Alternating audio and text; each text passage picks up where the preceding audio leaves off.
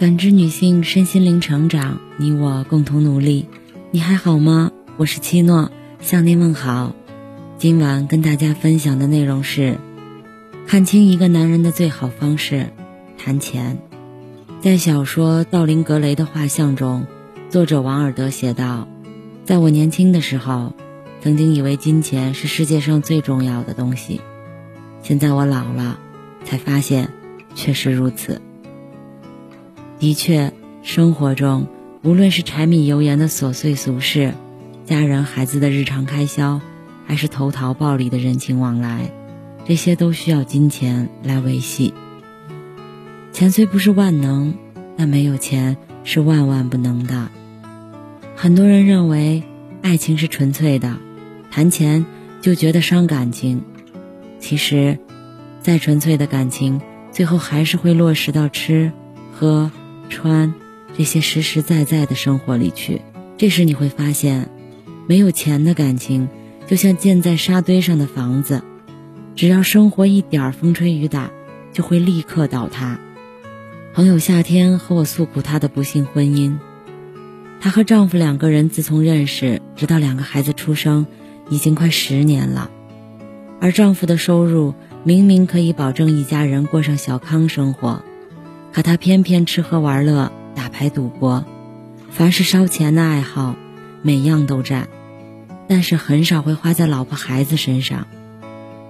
夏天一个人操心家里的大小开支，还要应付周边各种应酬，这种日子实在很难熬。就像夏天的遭遇，生活中的幸与不幸，其实都与金钱有关。在面临很多现实的问题后，你会发现。一段感情要想长久，一定要谈钱。毕竟过日子不能靠友情饮水饱，而是需要用钱来支撑，需要建立在物质基础上。正如三毛所说：“爱情如果不能落实在穿衣、吃饭、数钱这些小事儿上，是不能长久的。钱是感情的根基，是物质的基础。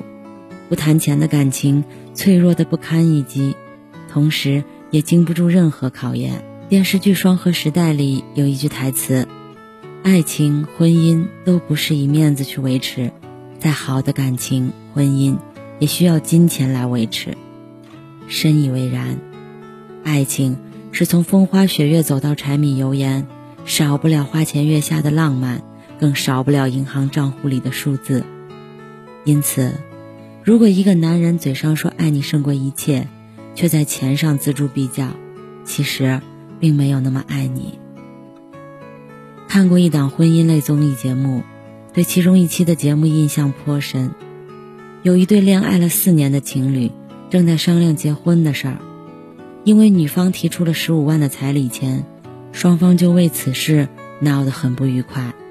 女主说：“四年了，我什么都没跟你要过，现在要结婚了。”家里要这彩礼钱也只是个婚俗，你怎么就不能接受呢？男主情绪明显激动很多，他说：“彩礼怎么要这么多？我们结个婚要付那么多债，以后的日子怎么过呀？再说，给出去的彩礼钱还能要回来吗？你真的爱我，就和你父母说少要一点。”看后真替女方不值，觉得男方或许并没有那么爱她。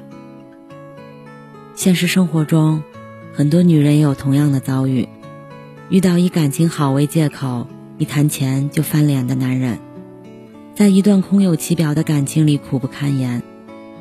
事实上，只有不够爱你的男人，才生怕你多花他一分钱。真正爱你的男人，倾其所有仍觉得不够，因为他知道你比钱重要。正如涂磊的观点。钱不是检验真爱的唯一标准，但它可以测量彼此之间感情的深厚。的确，女人在乎的不是金钱，而是金钱里承载的那份心意。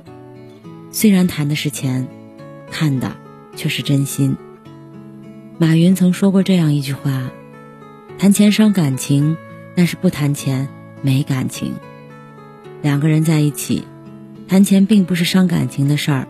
真正伤感情的事儿是不谈钱和只谈钱。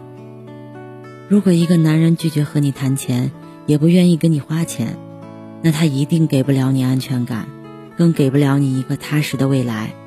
多伦多道明银行在二零一五年到二零一六年间，对于一千九百零二位恋人中，成年人进行了一个关于伴侣与金钱的追踪研究。对于一千九百零二位恋人中，成年人进行了一个关于情侣与金钱的追踪研究。这项研究表明，谈钱的婚姻更有幸福感。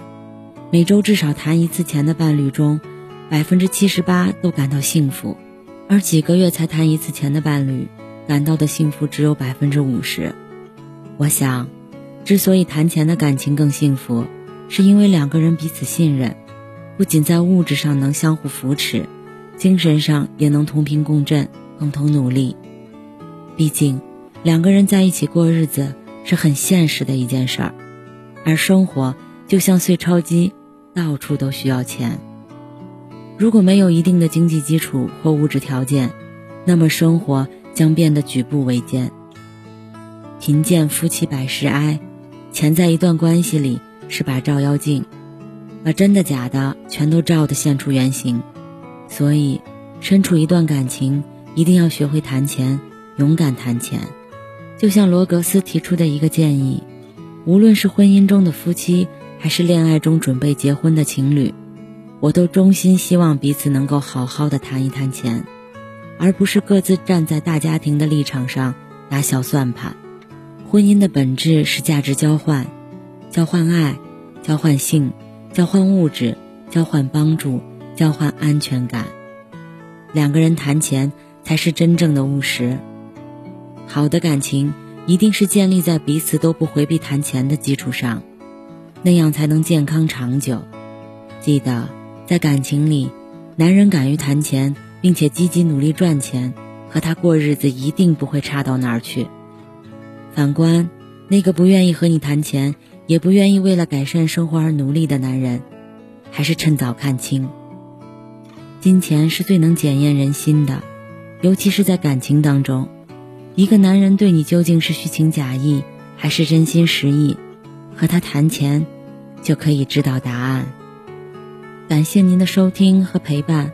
如果喜欢，可以关注我们的微信公众号“汉字浦康好女人”，浦是黄浦江的浦，康是健康的康。添加之后，您还可以进行健康自测。我们下期再见。